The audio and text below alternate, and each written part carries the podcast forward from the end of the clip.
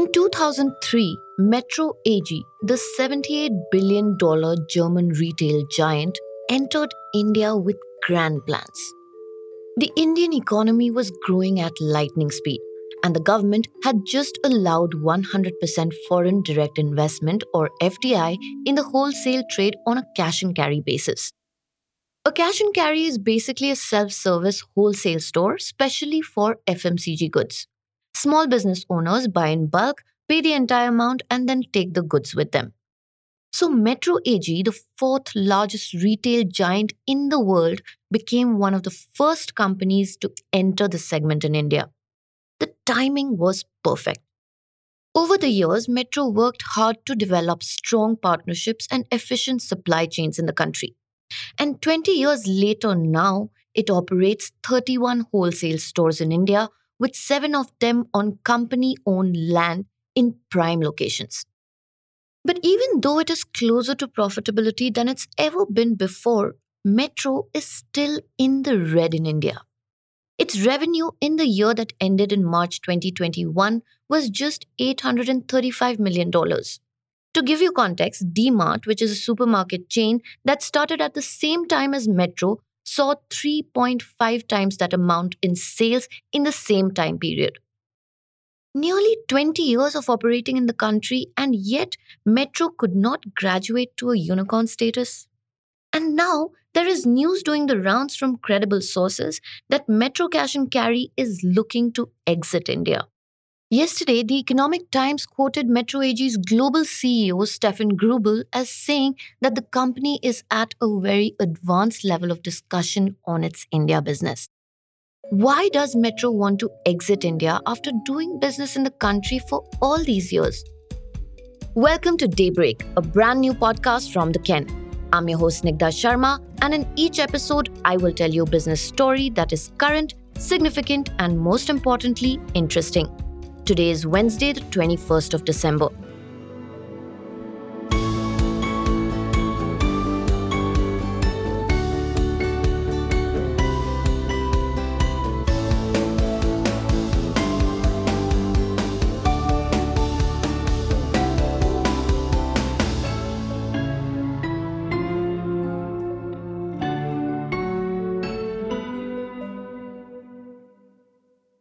First understand how Metro has been running its business in India. The B2B or business to business segment in which Metro Cash and Carry operates is considered to be a low margin business in our country. Metro Cash and Carry stores in India are not directly open to consumers, which basically means that you have to register with Metro as a business customer to visit their cash and carry outlet. You buy what you want and carry your purchases back with you, instead of placing the order with multiple vendors. Now, India poses a unique challenge to B2B retailers. Unlike in Western countries where groceries mean large supermarkets, in India we have kirana or mom and pop stores. Despite being declared obsolete as e commerce became all the rage, these stores are still around. In fact, according to CB Insights, they make up most of India's $932 billion retail economy. In India, as Metro expanded over the years, Kirana stores emerged as the backbone of Metro's business in India. There are close to 12 million Kirana stores in India, and they make up 70% of Metro's business here. This is despite Metro having a clientele that includes restaurants, offices, and hotels.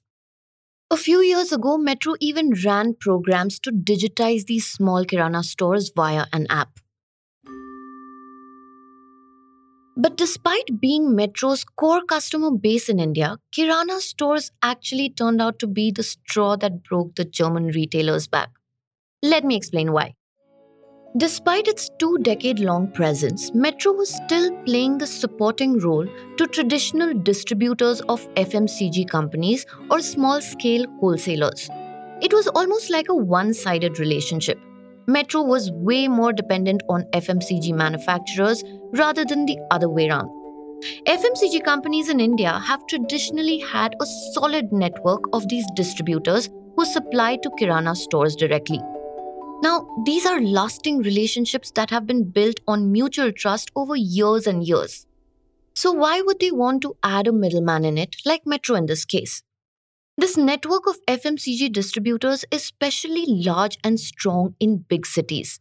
It would be next to impossible for a metro to replace them. 16 out of Metro's 31 stores in India are in Bengaluru, Hyderabad, Delhi NCR, Mumbai, and Ahmedabad.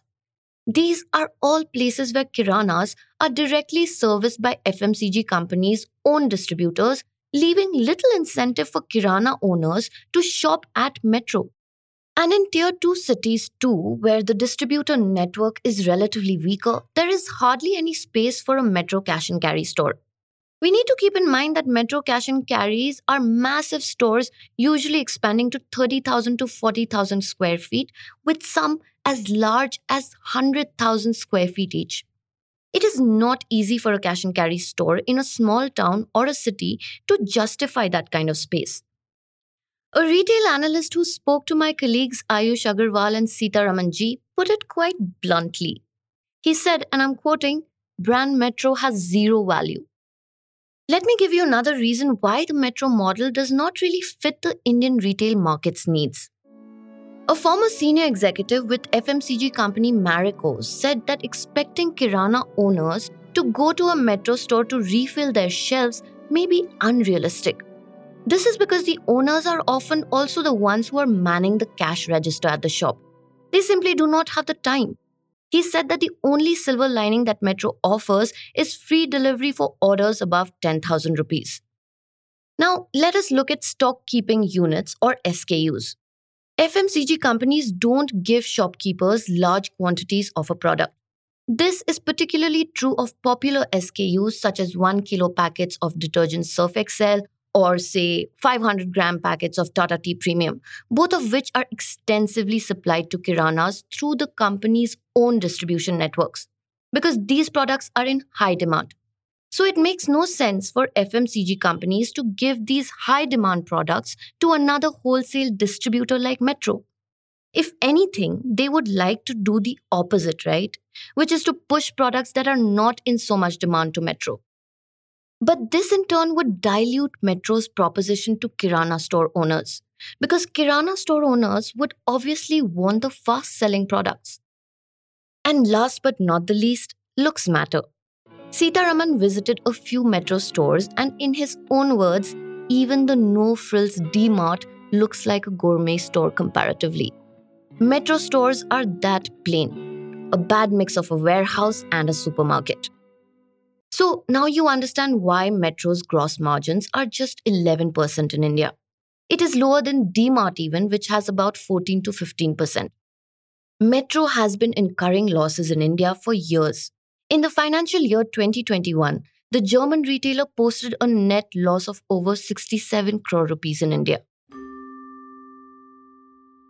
So, it is not really surprising why Metro AG is reportedly looking to sell its business in India.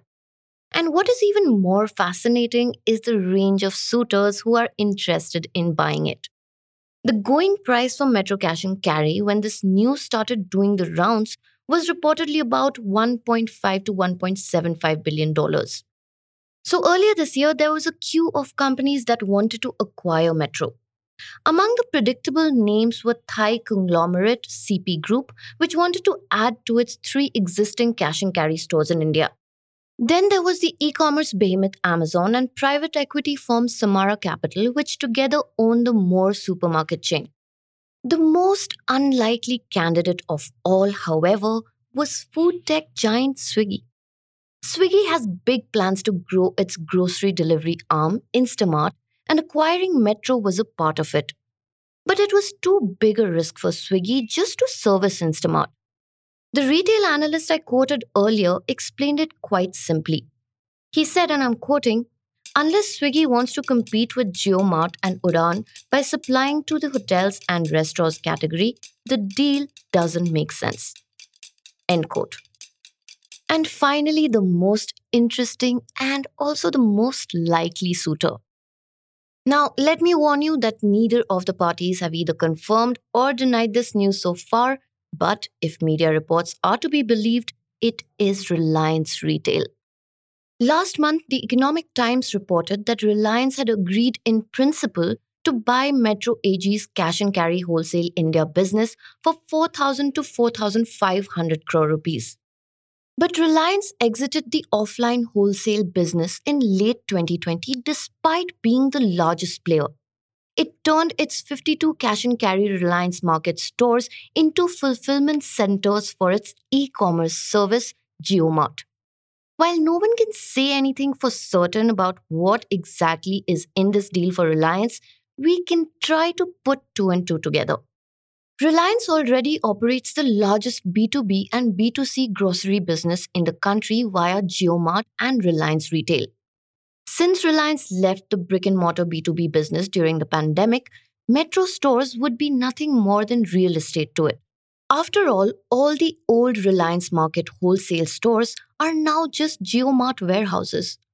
Plus, JioMart also consolidated its backend for its B2C and B2B businesses. It now carries a common inventory for both, which means it needs more warehouse space to carry out a more centralized and streamlined operation. And Metro Cash and Carry stores, with their size and some with their prime location, seem like the perfect fit. Or maybe they could just turn them into Reliance supermarket stores. Who knows? Daybreak is produced from the newsroom of the Ken, India's first subscriber focused business news platform. What you're listening to is just a small sample of our subscriber only offerings. A full subscription unlocks daily long form feature stories, newsletters, subscriber only apps, and podcast extras head to theken.com and click on the red subscribe button on the top of the website. I am Snigdha Sharma, your host, and today's episode was edited by my colleague Rajiv CN.